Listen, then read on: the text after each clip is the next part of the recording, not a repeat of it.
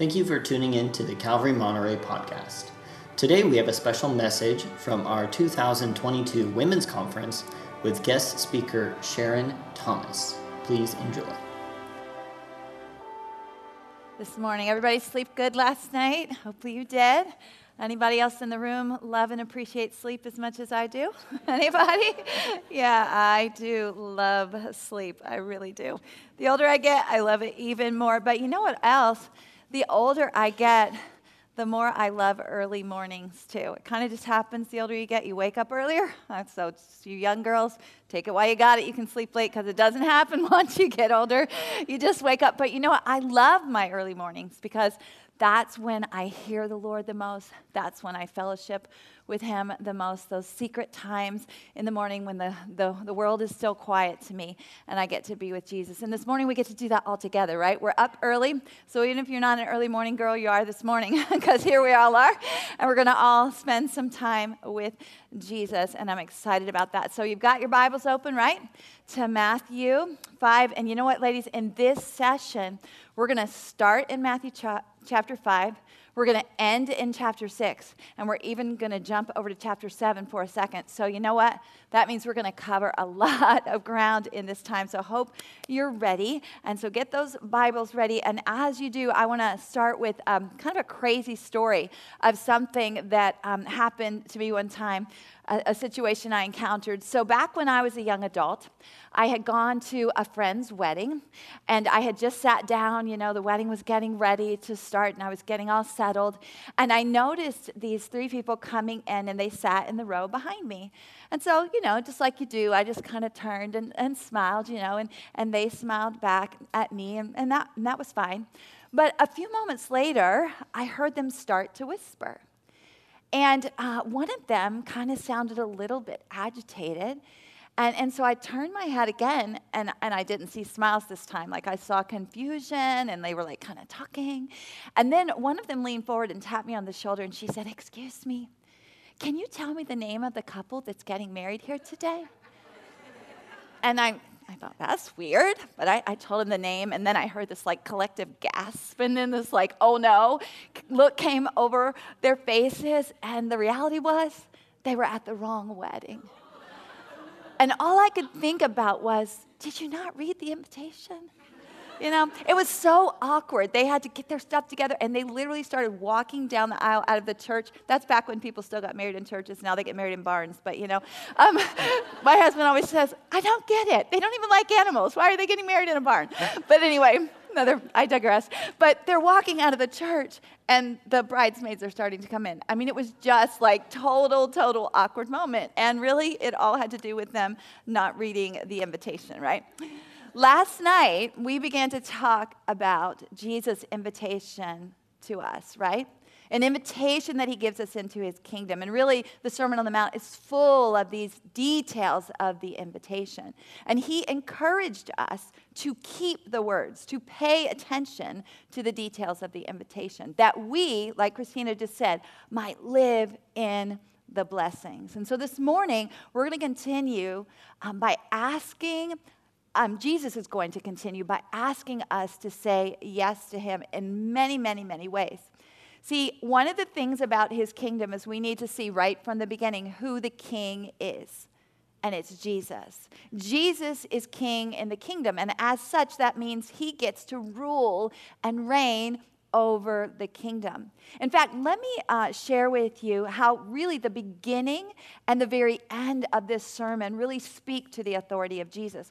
See, in the beginning in Matthew 5 1, we looked at that last night, but one part that we didn't look at was where it says that he sat down. See, we saw he saw the multitudes, he went up on the mountain, but last night we didn't look at this part. And after he sat down, Back in Bible times, when religious leaders, the scribes, the Pharisees, when they would teach in the synagogue, when it was time for them to teach, they would always take the seat, kind of like they were sitting on the throne, okay, to teach the people. It was a significance of a place of authority. So don't lose that little detail here. When Jesus sat down, he did not have authority in that culture at all, but he was making a statement. He was saying, I have authority. And the words that I'm about to give you have authority. So much so that by the time you get to the very end of the Sermon on the Mount, at the very end, it says that after the people had heard all the words, they were amazed at his teaching because he was teaching them as one having authority and not as their scribes.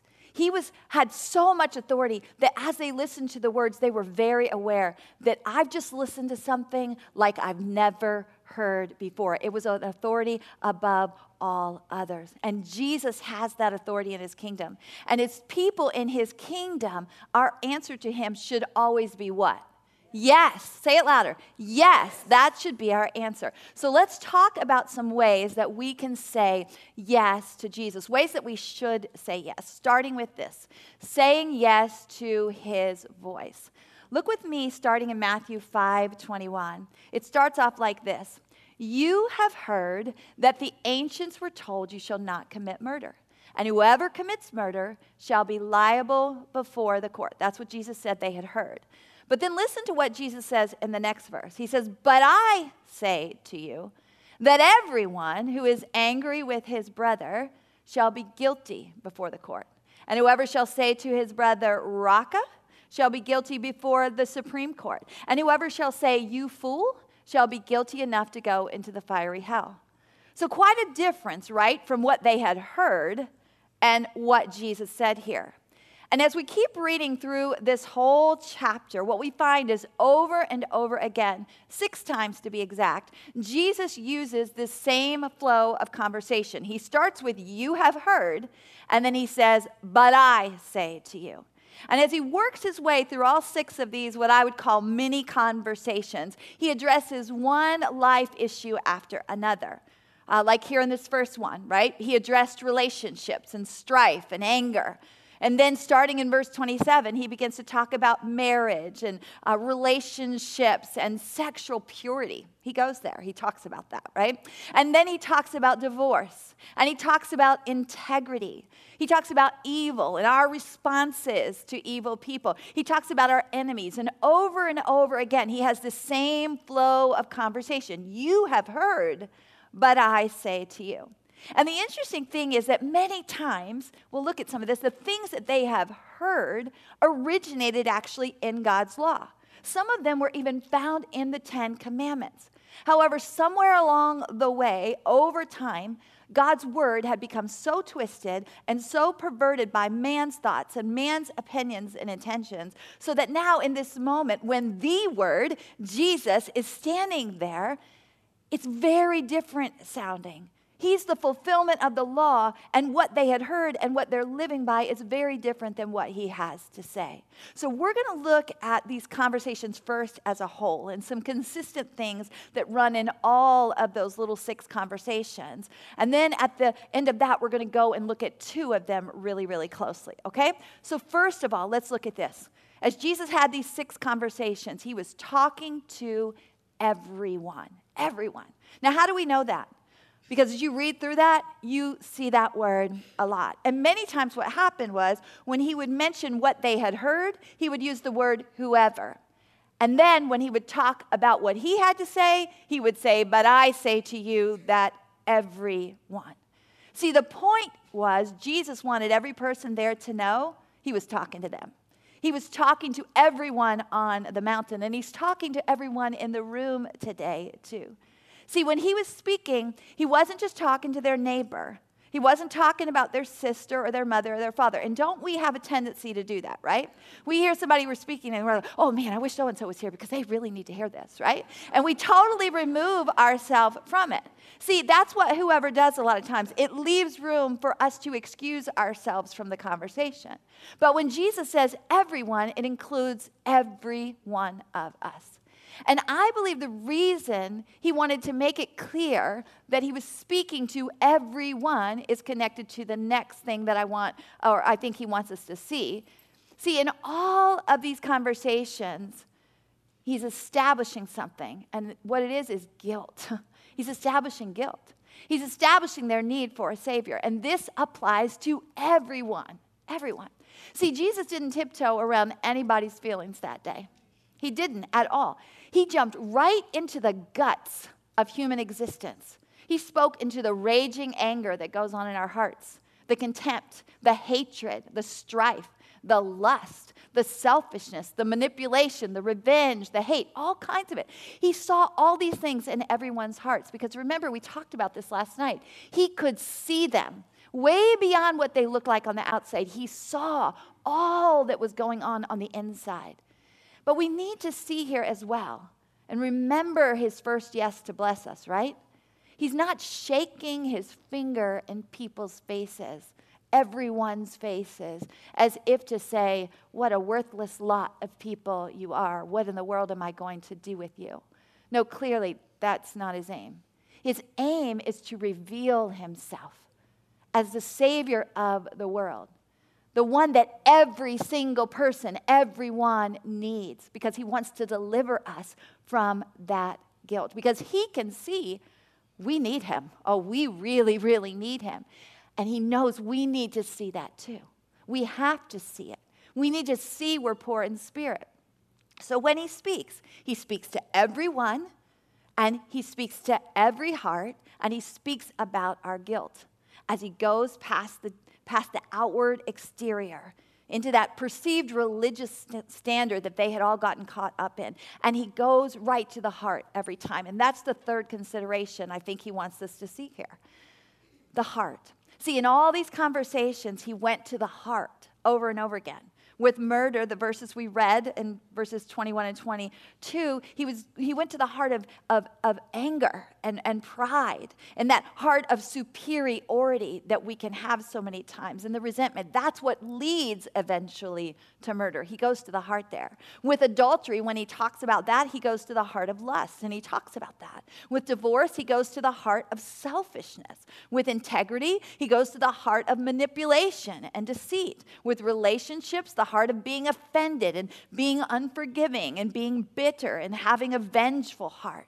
He mentions the behaviors, surely, those outward things that happen, but he goes to the heart because he knows it's the heart that always drives what we do. Again, why does he do this? To make us hang our heads in shame and think there's no hope for ourselves? No. We already know he already established his yes to us. He did that first, right? He came and established his yes, and then he started talking about all this yucky stuff that's in our hearts. Shame is not a blessed way to live. So we know that's not his plan. So, what is it that he's doing? He's establishing that guilt of all of us, every one of us in sin, so he can get into the guts of our hearts. So that then he can extend this amazing invitation into a better way. To look at us and say, you don't have to live like that anymore. You can live in righteousness. You can live in peace. You can live in joy. But here's the thing if we don't see our guilt, if we don't see how dirty our hearts are, and a lot of times there are layers of dirt in our heart, right? I mean, we get this part and then we're like, oh no, look at that. Have you ever done that? Like one time when I was a young married woman and we had just bought this house and, you know, I cleaned the floor and I thought I got it dirty. And then my husband brought this, this machine home and we cleaned the floor and it was like, oh my goodness. Like we didn't know the layers of dirt that were there. And I think that's the way it is in our hearts. We don't even understand the effects that sin has had in our hearts. And Jesus knows if we don't see that, we're never going to even pay attention to the invitation because we're never going to know that we need a Savior. If we don't see our guilt, if we don't see the stuff in our hearts, we won't know that we need Him. And that answer of yes that needs to come out of our mouths won't ever come. So when He speaks, he speaks to everyone and he reveals the guilt and gets into our hearts. But we have to remember, don't forget this, it's for our good. Because remember what he said Blessed are the poor in spirit, the ones who know they need a Savior. Blessed are those who mourn. They mourn their sin and they reach out to the Savior who can comfort them. Blessed are those who meekly trust their Savior, Jesus, to rescue them because He will give them the inheritance of the earth as they live in His perfect plan. See, look at the word uh, perfect in verse 48. It jumps to the end of chapter 5. And that would be our last consideration here of all these conversations as a whole. See, in verse 48, after all of these conversations, this is how Jesus ends the conversation. He says, Therefore, you are to be perfect as your heavenly Father is perfect. Now, in light of all of these things that Jesus just talked about, that would seem completely overwhelming, right? Unless we understand Jesus' yes to us. So let's make sure we do. Remember last night we heard him say this over in verse 20. He said, Your righteousness has to do what? Surpass that of the scribes and Pharisees, or you won't even be able to enter the kingdom of heaven. And we saw his yes to us is that he will be our righteousness. So we could surpass that righteousness. Well, now the same is true when he calls us to be perfect. See, when he uses these extreme things that are obviously impossible for us to do, he's creating a need on the inside of us. He's saying to us, every single one of us, that you can't do it, but I'll do it for you. I can do it. So when we come to him and we're poor in spirit and we're mourning our sin, he's, he's not just giving us a surpassing righteousness. Really, what he's doing is he's giving us a perfect righteousness. And it's actually called, in theological terms, it's called the great exchange. The great exchange. We give our poor spirits to him, and he gives us his perfect heart. Such a gift, such an invitation. His standard for his kingdom is perfection. And if we ever try to water that down in any way for ourselves or for anyone else, we're undoing the glory of the gospel. We have to realize the standard in the kingdom of God is perfection, a perfection that goes way beyond anything you could ever display on the outside. It goes to the inside, into the heart. See, most of us have heard this. We hear, that as long as your good stuff outweighs your bad stuff, as long as the scales tip in your favor, well, you'll be good with God. But Jesus, holy, righteous, perfect God, says, That is what you have heard, but what is actually required is perfection. And He provides it. Praise God, right? Hallelujah. Praise the Lord. Yeah, He does. He does.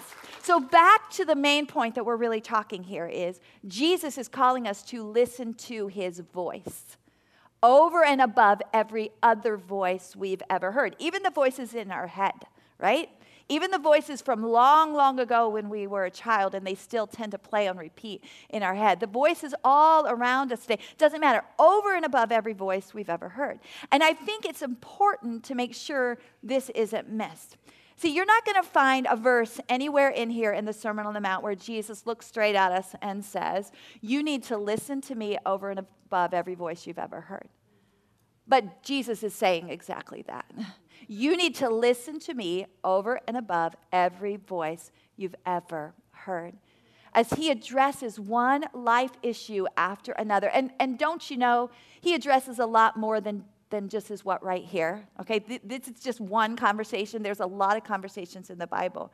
He's saying, if you want to live in my kingdom and thrive there, if you want to know the great blessings of righteousness, peace, and joy, you have to say yes to my voice over and above every other voice.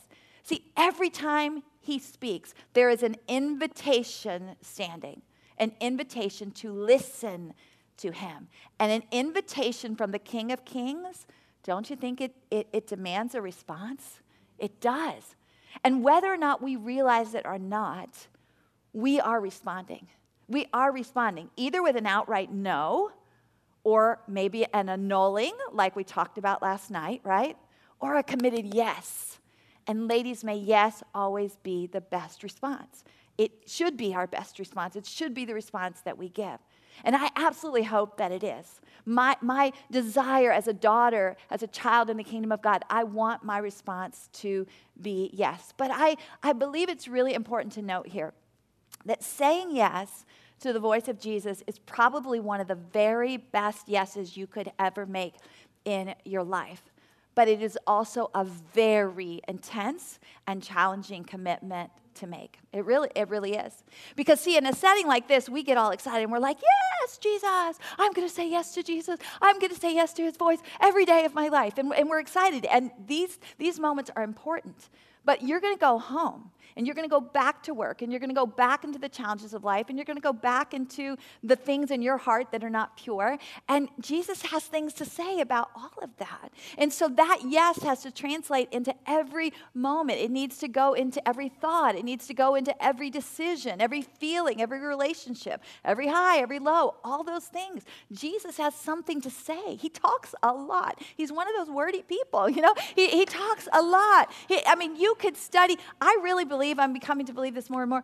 I could literally just study the Sermon on the Mount for the rest of my life, and he would be, have plenty to say to me for the rest of my days. His words are that rich. I was talking with one of the ladies here this morning when I was getting an extra donut, and um, and and she was just telling me, as she says, the older I get, and I've been studying the Word for like 30 years, and she said, it, it, I just realize more and more I don't know because his words are that rich. But here's the thing about his words it's such a big commitment because what Jesus says is often very different than what we've heard and what we think and what we feel.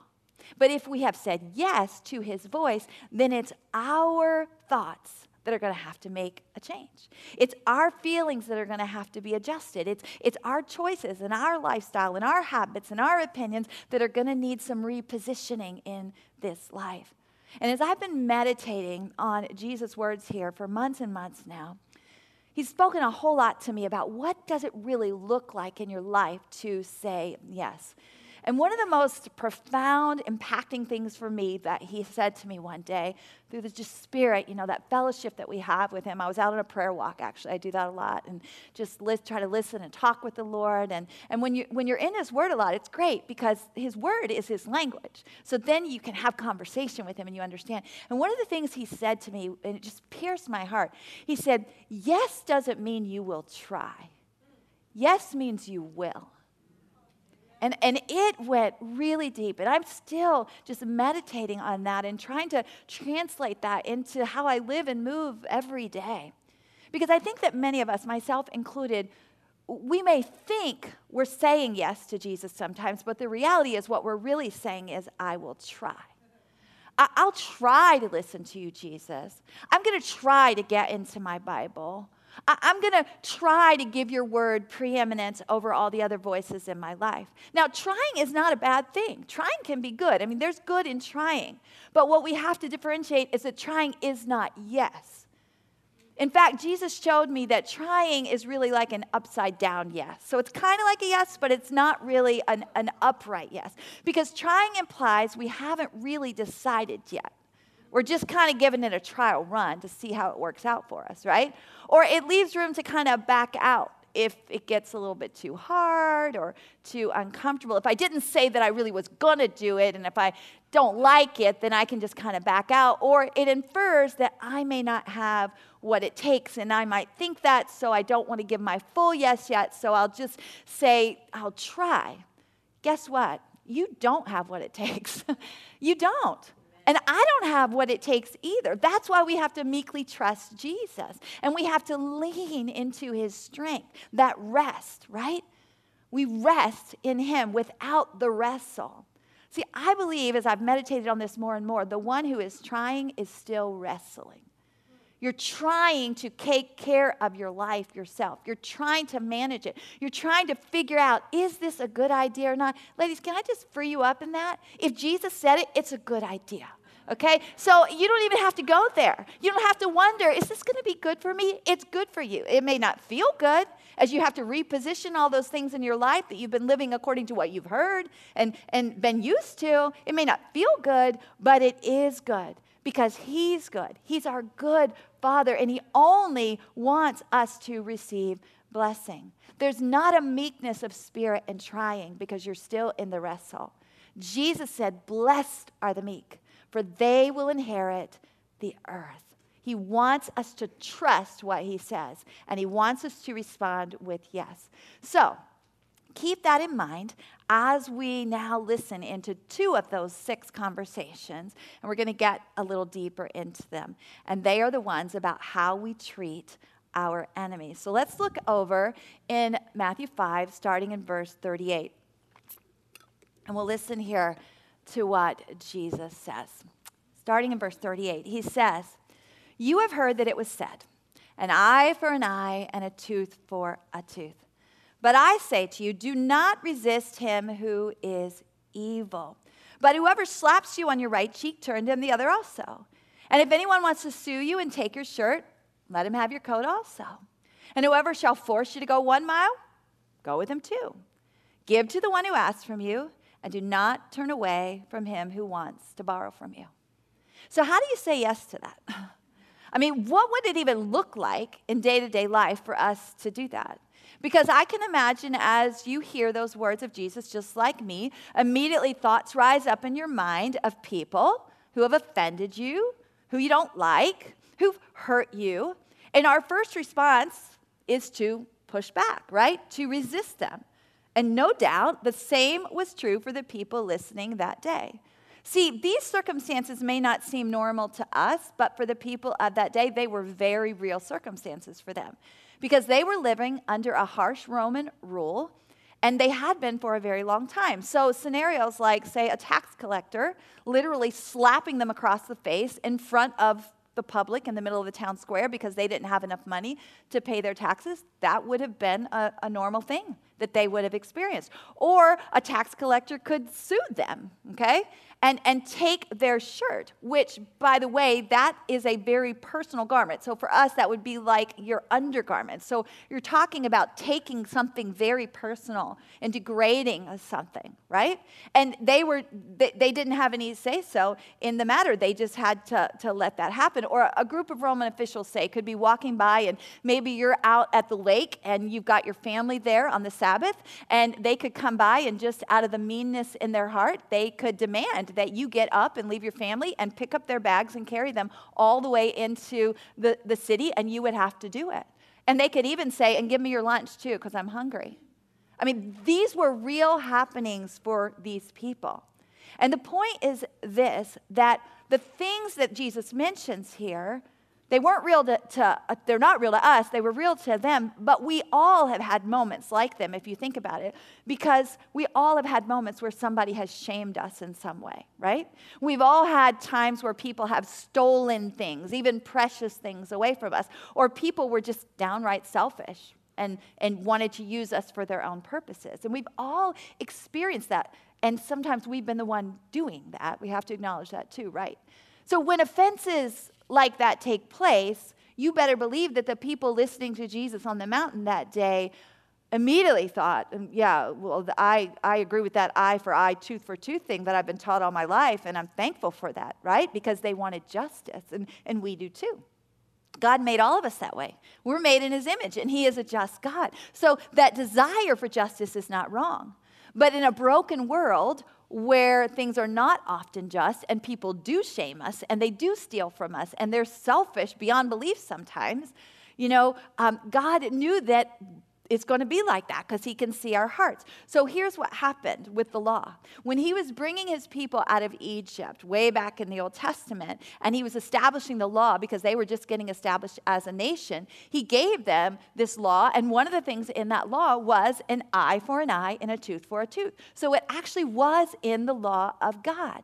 But that law was given to the judges so that the judges could lead the land and the people of the land and have a mindset to, of how to judge in situations. It was never, ever intended for me individually to take that law into my own heart and hands and, and live by it on a day to day basis. In fact, knowing the gospel truth that you and I know now, right?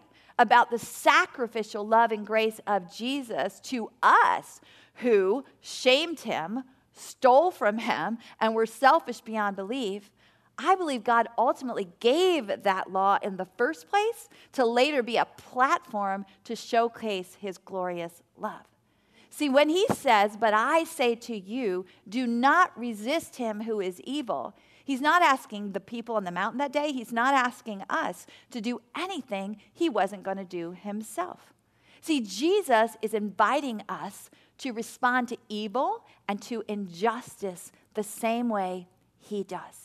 He's clearly saying to the people of that day, and I believe to us in this day, his words are still as powerful today as they were 2,000 years ago. We have got to live and learn to handle uh, hurts and offenses and wounds differently than the world. We are kingdom people. We are salt. We are light. And Jesus is saying, I want you to flavor the world. I want you to light up the world with my glorious love. See, every one of us, I know, I don't know many of you, but I know that every one of us in the room can think of people who have shamed us at some time who have stolen from us, who've just treated us with selfishness. We could all tell stories of that. Big ways it's happened, maybe. Little ways, just in your office or in your house or in your neighborhood, right? Just day to day things. And that desire for justice rises up on the inside of us, doesn't it? Retaliation. Like they did this to me, so I'm going to do this to them. That's what an eye for an eye and a tooth for a tooth means, right? You give them right back what they gave or took from you. It's our natural way. It's the way we resist evil. We don't want it, so we're going to give it right back, right? But Jesus says that's what you've heard. That's what you're used to. But that's not the way life is lived in my kingdom because he's already said this, right? He's already said, Blessed are the merciful, for they will receive mercy. Blessed are the pure in heart, blessed are the peacemakers. And now he describes the mercy. He describes that purity of heart, that peacemaking lived out in a way that is mind blowing to us. He says, if they slap this cheek, give them this one, right? If they take something very personal from you, offer to give them more. If they demand that you go this far for them, will you just go further? Actually, live with a generous heart and hands open to people, even those who hurt you. Now, we can hear that, and I speak from experience. And I can respond like, I cannot even believe that you would even think about asking me to do that. Do you know what they did to me? Do you know what they said to me? Do you know what they took from me? Do you know how toxic they are? Like, that's a buzzword in our culture right now, right? So maybe you said it in your prayers Lord, they're toxic, so they're, they don't belong here, right? There's no way, Jesus, that I could ever say yes to that. But you know what? Jesus does know how toxic people can be. He does know how they can take and shame and steal. He took all of that onto himself, right?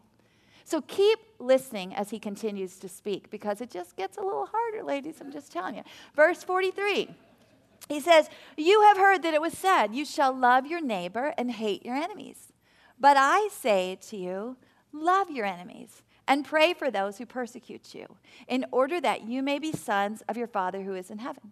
For he causes his sun to shine on the evil and the good, and he sends rain on the righteous and the unrighteous. Now, this one is especially interesting because what they had heard wasn't found in the law, actually, at all.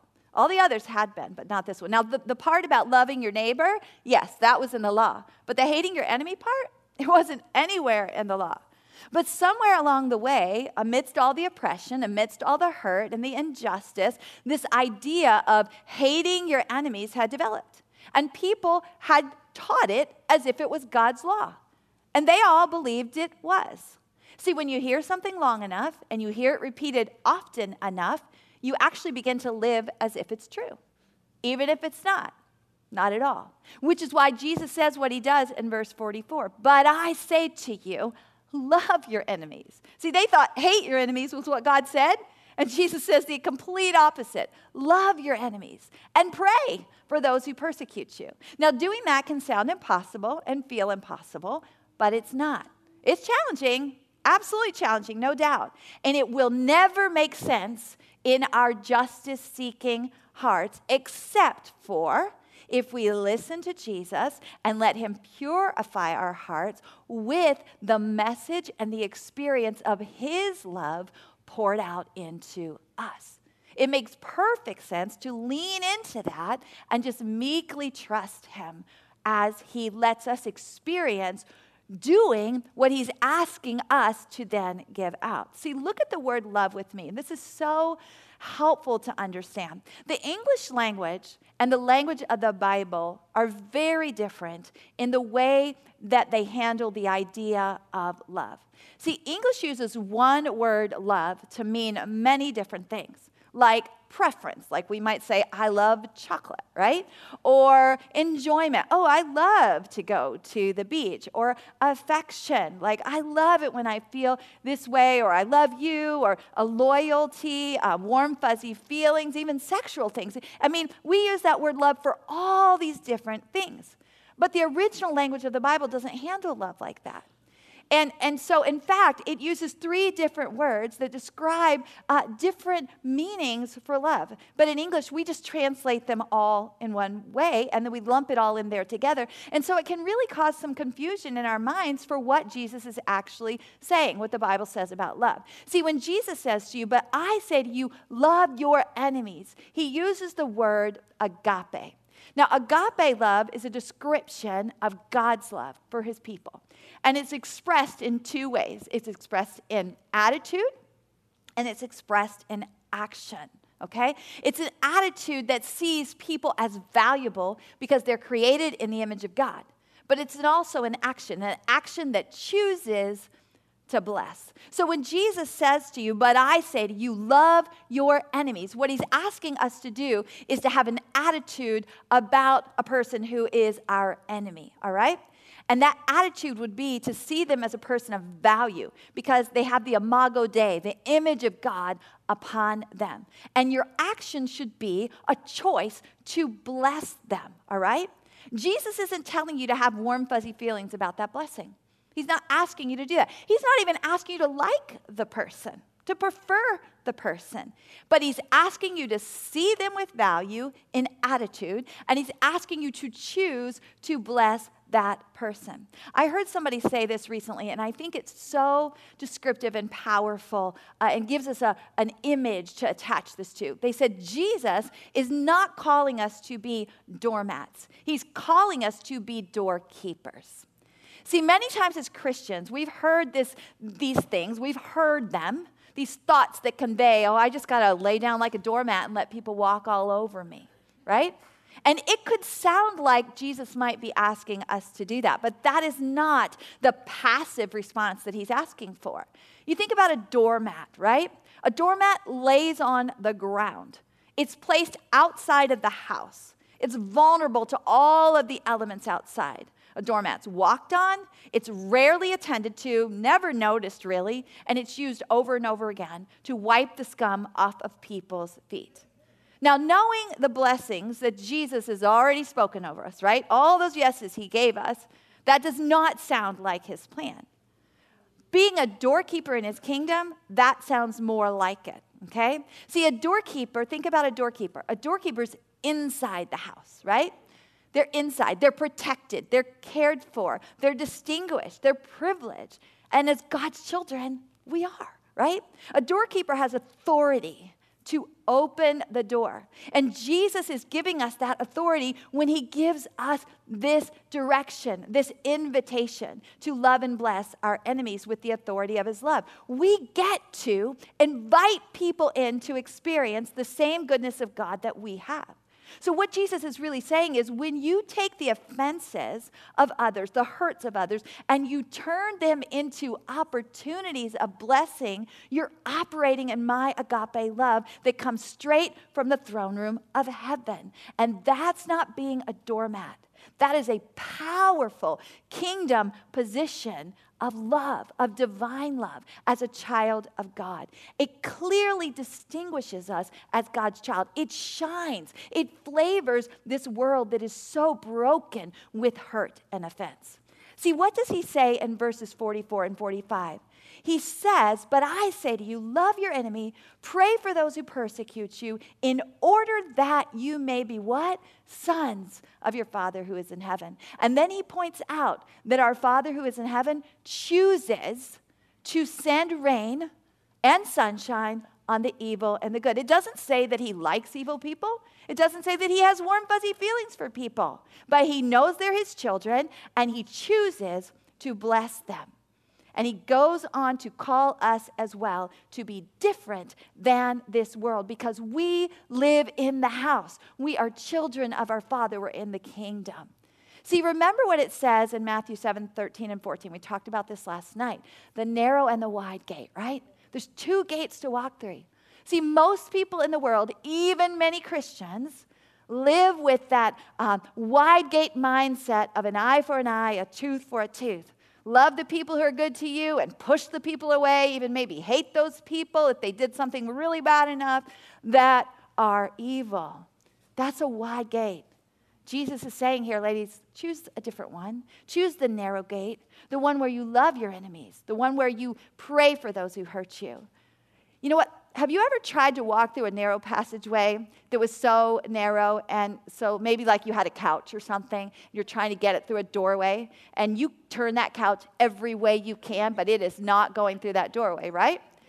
And so i'm sure you have stories about that and i do too. I won't go there right now.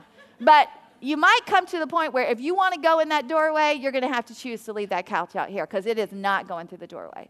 You know what? The gate in the kingdom in regard to this is so narrow, you will never fit your unforgiveness. I don't care what it's for. You will never fit, for, you know, fit your bitterness, your vengeance, your rage on the inside of you, all those conversations that you have, if you could tell them off like you want to, you know, all that stuff. It doesn't fit through the door.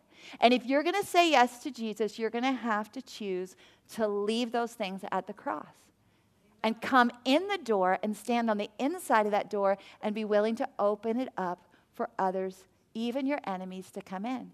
That is a hard word from Jesus. His voice is intense there. But I am telling you, when you choose to say yes, you will find some of the greatest righteousness, peace, and joy gifts you've ever experienced in your life. Jesus says, Blessed are the merciful, blessed are the pure in heart. Blessed are the peacemakers. Blessed are the ones who meekly lean into what he says. They gain. See, anything anybody else takes from you, Jesus is going to give it all back, probably in much more portion than you could even imagine. And I know that so many of us in this room have situations where people have hurt us big ways, little ways. Jesus is inviting us to live differently. And sometimes, this is what I've found personally Sometimes the only ones who will ever know you're saying yes are you and God Himself. It might be the smallest of gestures, right? And you might have to open that door for that enemy a hundred, maybe even a thousand, maybe more times than that. Jesus is growing your own heart in that, and He's continuing to love that person through you. You're flavoring their life, you're flavoring their world with His love and blessings. We just have to say yes. We don't have to know how we're going to do it. We just have to say yes. And I've found that many times He will show us how on the heels of our yes. The yes has to come first. And when we do that, we're meekly trusting His way. So I know that there's probably some crazy thoughts running through all of our hearts. Like, how in the world could I even do that? Because that's really intense. And I get it because when Jesus speaks to me about that too, like I have to process through it. Like it's it's not always a quick yes. I want it to be, but it's not always quick for me. And and, and I know maybe it's not a quick yes for, for any of us in the room. And one of the beautiful things is that in the kingdom where we have relationships with one another, sisters in Christ, we should be encouraging each other in this in what Jesus has said. Often we do the opposite. A friend tells us how somebody offended me. You're like, oh man, I would let her have it, right? Or, yeah, I'd be mad too. Yeah, you don't need to call her back. Yeah, you, you know, we just jump right into the muck and mire of it. Where really what we need to do is say, hey, you remember what Jesus said? You remember, man, I know that's a hard yes. Can I pray for you about that? I don't even know how you would do that. Could we just ask the Lord and maybe He'll help us figure this out together? And we cheer one another on. We become cheerleaders. Yes, yes, yes, yes, yes, right? And so we want to take just a moment right now to pause and to get in a little clusters, maybe two or three people at the most, okay? So you can just turn to someone near you and take about 10 minutes or so. Maybe not that long. We'll see where we're at on time. But we're going to throw this question up on, on the screen.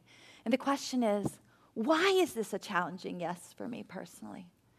And maybe just share together, maybe pray together. But instead of using this time to go, oh, that's awful, I would really be struggling too, encourage each other. I know we want to say that. And you can say, that's really hard, but listen to what Jesus said. But beware when you share, they're going to say the same thing back to you, right? Because we're cheering one another on. We're making each other stronger to be that salt, to be that light. So let's go ahead and do that now. I know some of you may need to run to the restroom. If you really have to do that, go ahead. But don't, don't steal away from this time by getting coffee and all that other stuff. Really, really zoom in, okay? So, all right. And we'll come back in just a few minutes and continue. So, ladies, just call me the big interrupter. I'm going to interrupt your conversation. It's a scary thing when you sit a room this big full of women talking to think, will you ever in and back in again? You know, but yes, you will, right? Yes. All right. I hope those conversations were rich, even in that short amount of time. And I hope that won't be the end of your conversation, that you will cheer one another on You'll pray for one another, and then maybe even over lunch today or during the break, you'll continue that conversation. And we're going to bring that part of the conversation to a close. I am going to say one more thing that I, I hadn't planned to say, but as I was just sitting here, I just sensed the Holy Spirit would have me to share this as well about that whole idea of what Jesus says about loving, blessing our enemies, not resisting them. It takes a lot of energy to be angry takes a lot of energy and thought and time. And, and it's so wasteful because that's walking through a wide gate. And what did Jesus tell us about the wide gate? The wide gate always leads to destruction. That energy is not going to produce anything good for you just personally, but especially for the kingdom of God and you're in the kingdom of God and you want to experience those blessings.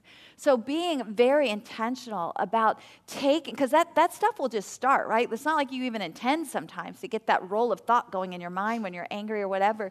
But when you can learn how to take that and intentionally say, no, I am not going to use my time, I'm not going to use my emotions, I'm not going to use my thoughts for a, a, a, destructive purpose. I have, a, I, have a, I have a purpose in the kingdom of God, and I'm going to do something with this. I'm not going to be a doormat. I'm going to rise up as a doorkeeper, and I'm going to use that same energy to find the narrow gate here. Because, you know, one of the things Jesus said about the gate is it is narrow, it's hard to find. And you might be in your heart like, I don't even know how I would do that. Keep looking Keep seeking. He'll show you how. Use your energy to do that, and, and it will lead to something beautiful, something that you probably can't even imagine that could glorify God, build his kingdom in you and in other people, and will leave you with such a sense of fullness, that righteousness, right? Versus all of that energy for something that is so destructive for yourself and the people around you and never leads to anything good. So that was free. I didn't plan to say that, but that, that, it's all free. It's all free, really. All right, but I think it's good. And it's something that I have to tell myself often. So here's the thing we've been talking, we, we just gotten into this. This is saying yes to his voice. But you know what? Jesus is king. And there's a lot of other things about him as being king that we need to say yes to. This next one is Jesus' order. Jesus' order. Now, what do we mean by that? Well, think of it like this You've probably heard this phrase too many cooks in the kitchen, right? What does that imply? That there are too many people who want to be in charge, too many people who want to set the order of how things should be done. And we all know it doesn't work. One leader is best. And in the kingdom of God, when we are invited in, we need to understand that Jesus is the king, and he's the one who gets to set the order of how things are done in his kingdom. Now, that affects so many things in our lives. And there are literally passages all over the Bible that speak to how God wants us to order things in our lives. But right here in chapter 6, that runs from verses 1 to 18, Jesus really speaks about how we order our hearts. And especially how we order our hearts in regard to our expressions of worship to God. So, in his very first statement, he intros a theme that will really run through everything he says here in these 18 verses. Listen to what he says in verse 1. He says, Beware of practicing your righteousness before men, that eh, beware of practicing your righteousness before men to be noticed by them. Otherwise, you have no reward with your Father who is in heaven. And then he goes on to give example, um, an example of how a hypocritical person would actually do that with their act of generosity, with their acts of praying, with their acts of fasting. And he describes the disorder in their hearts as being that they are seeking a man's attention, they're seeking man's honor, they're seeking man's affirmation, and not God's. And as he talks about all of this, he uses a phrase over and over again. He says, in order that, or in order to, which is a phrase that really talks about motive. It, it expresses why we do things. For instance, in verse um, 5, this is what Jesus says He says, And when you pray, you're not to be as the hypocrites, for they love to stand and pray in the synagogues and on the street corners in order to be what?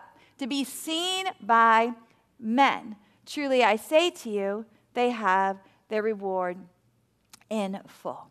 See, the motive of prayer there is so out of order because it's seeking man. On the outside, it looks like they're seeking God, but really in their heart, they're seeking man's attention. And as Jesus talks about all these actions of worship, he reveals this hypocritical disorder. Their actions of worship are really being expressed in order to get attention from people, in order to get honor from people, and for people to notice them and praise them and say good things about them. Now, in the kingdom, that's obviously a very disordered heart because worship should be about who? About God, right? About our Father, about worshiping Him, and our focus and our attention should be on Him. But I believe there's more to what He's saying.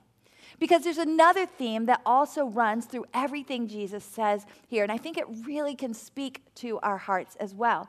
And it's the theme of being seen by our Father and how rewarding that is to us. See, with each expression of worship, Jesus says, do it in secret. If you read through all of these, he says, do them in secret. And he goes so far as to, as to be pretty extreme about it. I mean, he says, when you give, don't even let your left hand know what your right hand is doing, as if that's really even possible, right? But so uh, there's an extremity in what he's saying. When you pray, he says, go into your closet. And, and then he actually tells them, make sure you shut the door, okay? And then pray.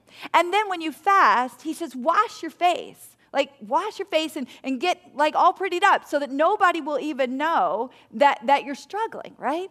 That you're fasting. And every time he says that, he says to them, There's going to be a reward for you in this secret place with your father. And ladies, the reward is actually being seen. It's what people tend to seek anyway, but it's not being seen by men. It's not being honored by men, by being affirmed by men. It's being seen and honored and affirmed by our father. Over and over in this section, as Jesus talks about seeking men's attention, he calls them to something better. He says, And your Father who sees in secret will reward you, he will repay you. Every one of us has a need to be seen. To, to be heard, to be noticed, to be affirmed. But people will never meet that need for us. They will never be able to. Even the people who love us the most and who do try to pour into us the most, there are places in our heart that they really can't touch. People cannot meet that. And when we seek it from people, we'll get a little bit. We'll get enough to, to leave us wanting more, but it will never be truly satisfied. You know why? Because we were created for fellowship with God. And in that fellowship, we will be affirmed and we will be valued by Him, and that need will be met by Him, which is such a great reward. Jesus knows that's the best order for our hearts. He knows that but he knows how prone we are to get disordered hearts, right? He knows that about us. So he calls us on purpose to the secret place to help us, to protect us from this disordered hearts. He wants to bless us with his presence. He knows how much we need it. Now, does that mean we're never to worship God with other people? That we're never to pray together with other people? Absolutely not. Because the Bible's very clear. It calls us to gather together and worship and to pray together. And there's a whole lot that could be said about that. But bottom line, Jesus is calling us into his presence as we worship with a heart that's ordered toward him. Even in a collective setting, in our hearts, our worship needs to be about God, right? Even as we're here all together, we need to be connecting with Him in a secret place. And I think the more we find that secret place, we don't even have to go in the closet and shut the door, right? We get so used to knowing that place in our hearts and being able, even in a crowd of people, to get into that secret place with our God. So we want to give you even a moment right now to do that. As we're all together, to just get into a quiet, collective moment where you can seek Him. In this section of the Sermon on the Mount, when Jesus is addressing the order of our hearts and worship, there was a moment when he instructed them about how to pray. And that's where he gives what we all know as the Lord's Prayer, right? So we're going to pause right now and we're going to ask you to try to find that secret place in your heart, in your mind with the Lord. And I, I would encourage you to bow your head, to you know, close your eyes, to shut out the distractions around you, and to just go to that place in the Lord's Prayer. We're going to actually put the Lord's Prayer on the screen, or you can use it there in your Bible. But I want to encourage you to go through it line by line and just express conversation to the Lord based on those lines. For instance, where it says, Our Father, talk to Him as your Father. Talk to him as what you know about his goodness as your father. Ask him things because he's your father. Let him know how much you love him being your father.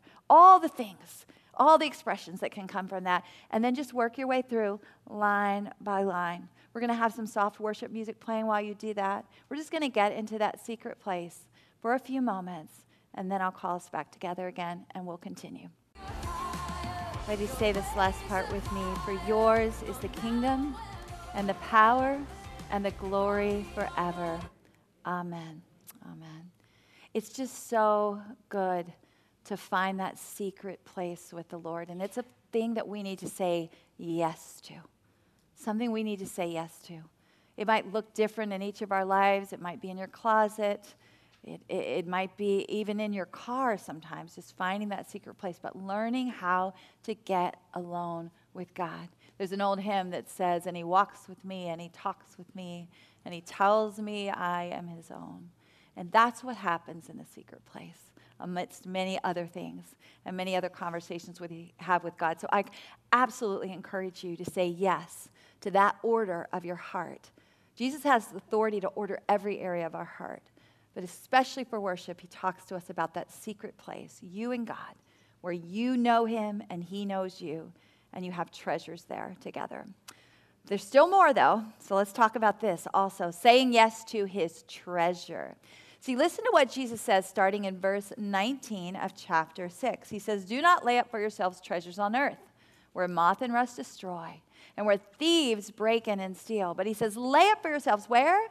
Treasures in heaven where moth and rust do not destroy, where thieves don't break in and steal. And he says, For where your treasure is, there will your heart be also.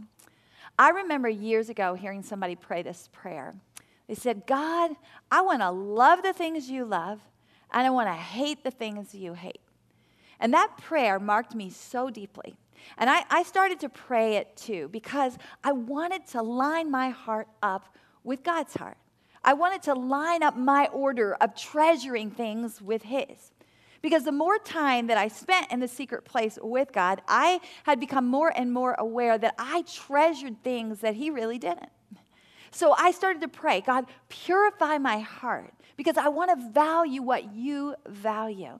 And I want to be disgusted by the things that disgust you, God. I, I want to have that ordered rightly. You know, throughout the generations, we've seen that the stuff of this world that we would call its treasures can literally become what we worship, right? See, the economy of this world says very clearly get as much treasure as you can while you're here It's going to make you happy. It's going to make you secure. It's going to make you safe. It's going to bring you esteem. It's going to bring you honor, all the things. But Jesus speaks with authority when he says, Moth and rust are going to destroy all your stuff, and thieves are going to break in and steal it. So, what is he saying? Is he saying that stuff doesn't even matter? You just, just live like a pauper and not even care?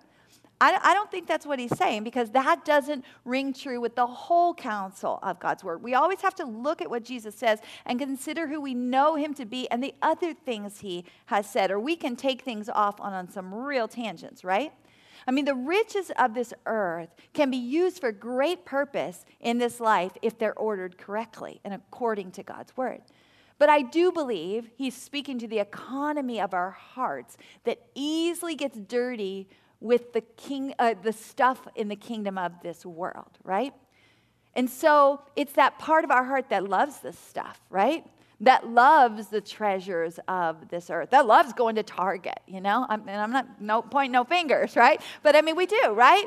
We value the stuff we can get in places like Target or, or Amazon or whatever. Uh, we, we, we like the security it gives us, we like the, the pleasure it gives us. And it drives us so much of the time to spend the majority of our time and energy and resources amassing more and more stuff and beginning to think of that stuff as our treasure treasure. And his message here is twofold. First, he couldn't be more clear the treasures of this earth are not going to last. And I think most of us know that in our heads. And most of us would even go, yep, that's true. Amen. They will not last. But you know what? Our credit card statements and our closets and our calendars don't reveal that we really believe that. But even more revealing may be to look at the condition of our treasure chest in heaven. See, I don't know if you've ever thought about that or not, but that's really the part that Jesus shares here that's really gotten into my heart a whole lot lately. Jesus is very clear that the best way to live now is to store up treasure for then. Treasure that moth and rust will not destroy and that thieves will not break in and steal. See, he's saying it's a treasure that will last forever. And forever. Have you said yes to that? Have you said yes to being active about doing that? And do you even know how to do it? Do I know how to do it? I believe the first step in storing up treasure in heaven is having a clear value of what God loves and what he hates. Because that's going to reveal what's valuable in the kingdom of heaven.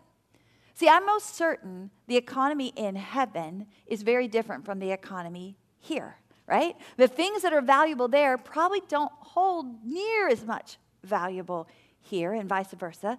And, and you can't store up treasure if you don't know what's valuable, right? You won't even know what to put in the treasure chest. See, most of us know exactly what it looks like to store up treasure in this earth, and we spend a lot of time doing it.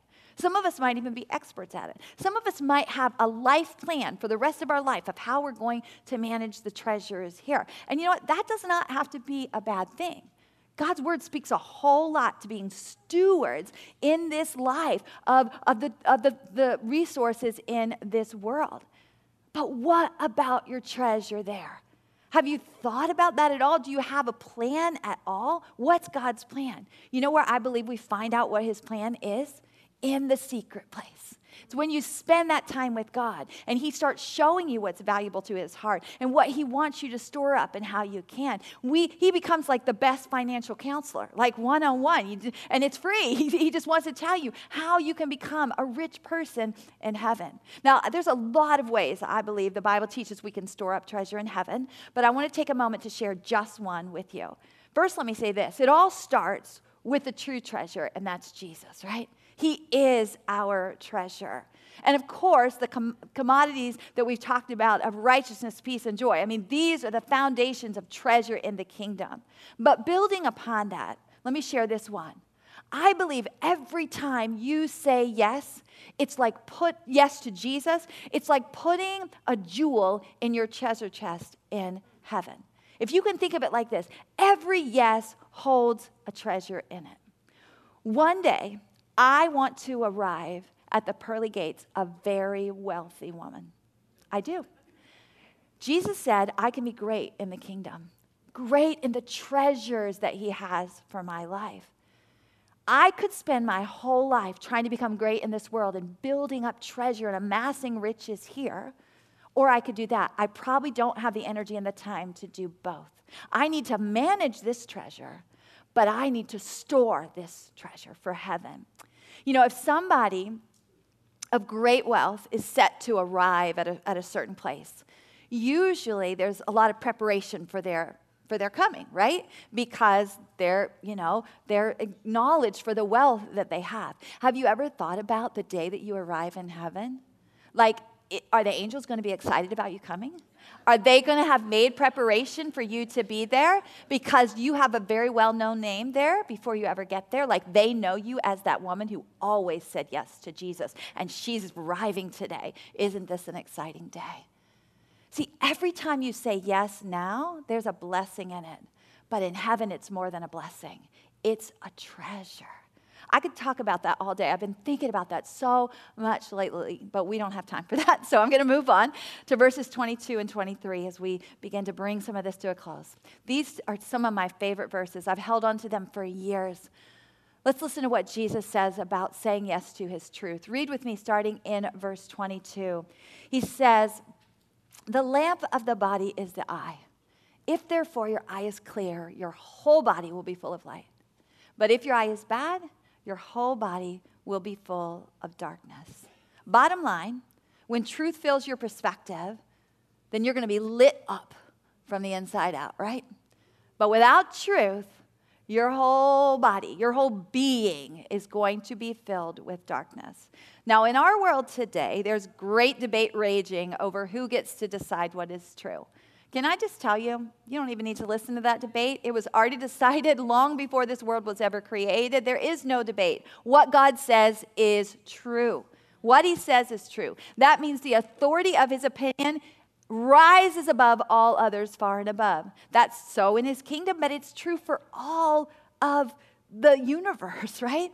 So if we want our lives to be filled with His light, then we must fill our eyes with His truth. We must say yes to God's opinion. We must say yes to viewing things the way He does. Other otherwise, we are just inviting darkness to come in and consume every part of us. It's really that simple. Now, we make it very complicated. In fact, Jesus speaks right into that complication that we create, all right? He describes how we call things that are actually darkness light. See, look at what he went on to say in verse 23. I didn't read you the whole verse when, when I did it just a moment ago. He goes on to say this If therefore the light that is in you is darkness, how deep is the darkness? Now, what does that mean? I honestly didn't know for years what it meant.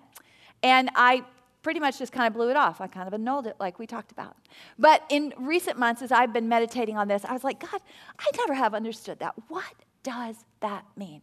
And in the secret place, out on a prayer walk, just talking to him about it over many weeks, he began to impress on me what it means. And it has set me free to understand so much of what's going on in our world today.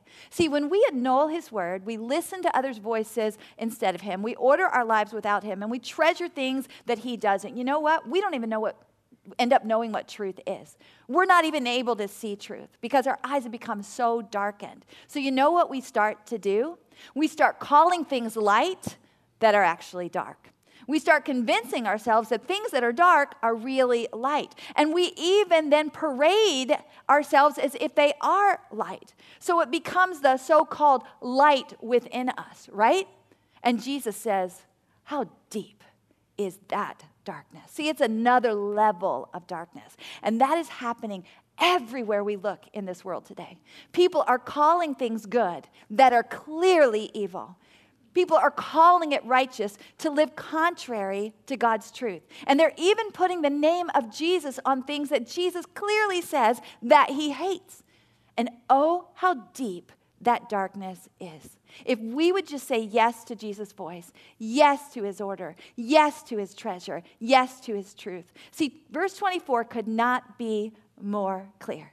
It says, No one, that leaves room for no escape, right? This is true for every one of us. No one can serve two masters. Either he will hate the one and love the other, or he will hold to the one and despise the other. You cannot serve both God and riches. And ladies, we can't. We cannot make the riches of this world, whether those riches are in the form of the voices and opinions of people the affirmations and the notice and honor of people or the literal treasures of monetary wealth.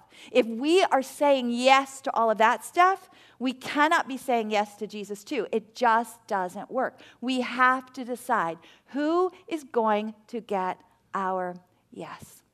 Remember the story I told you at the beginning about the people who showed up at the wrong wedding? yeah. They obviously didn't pay attention to the details of their invitation, and they ended up in a place that they didn't expect to be.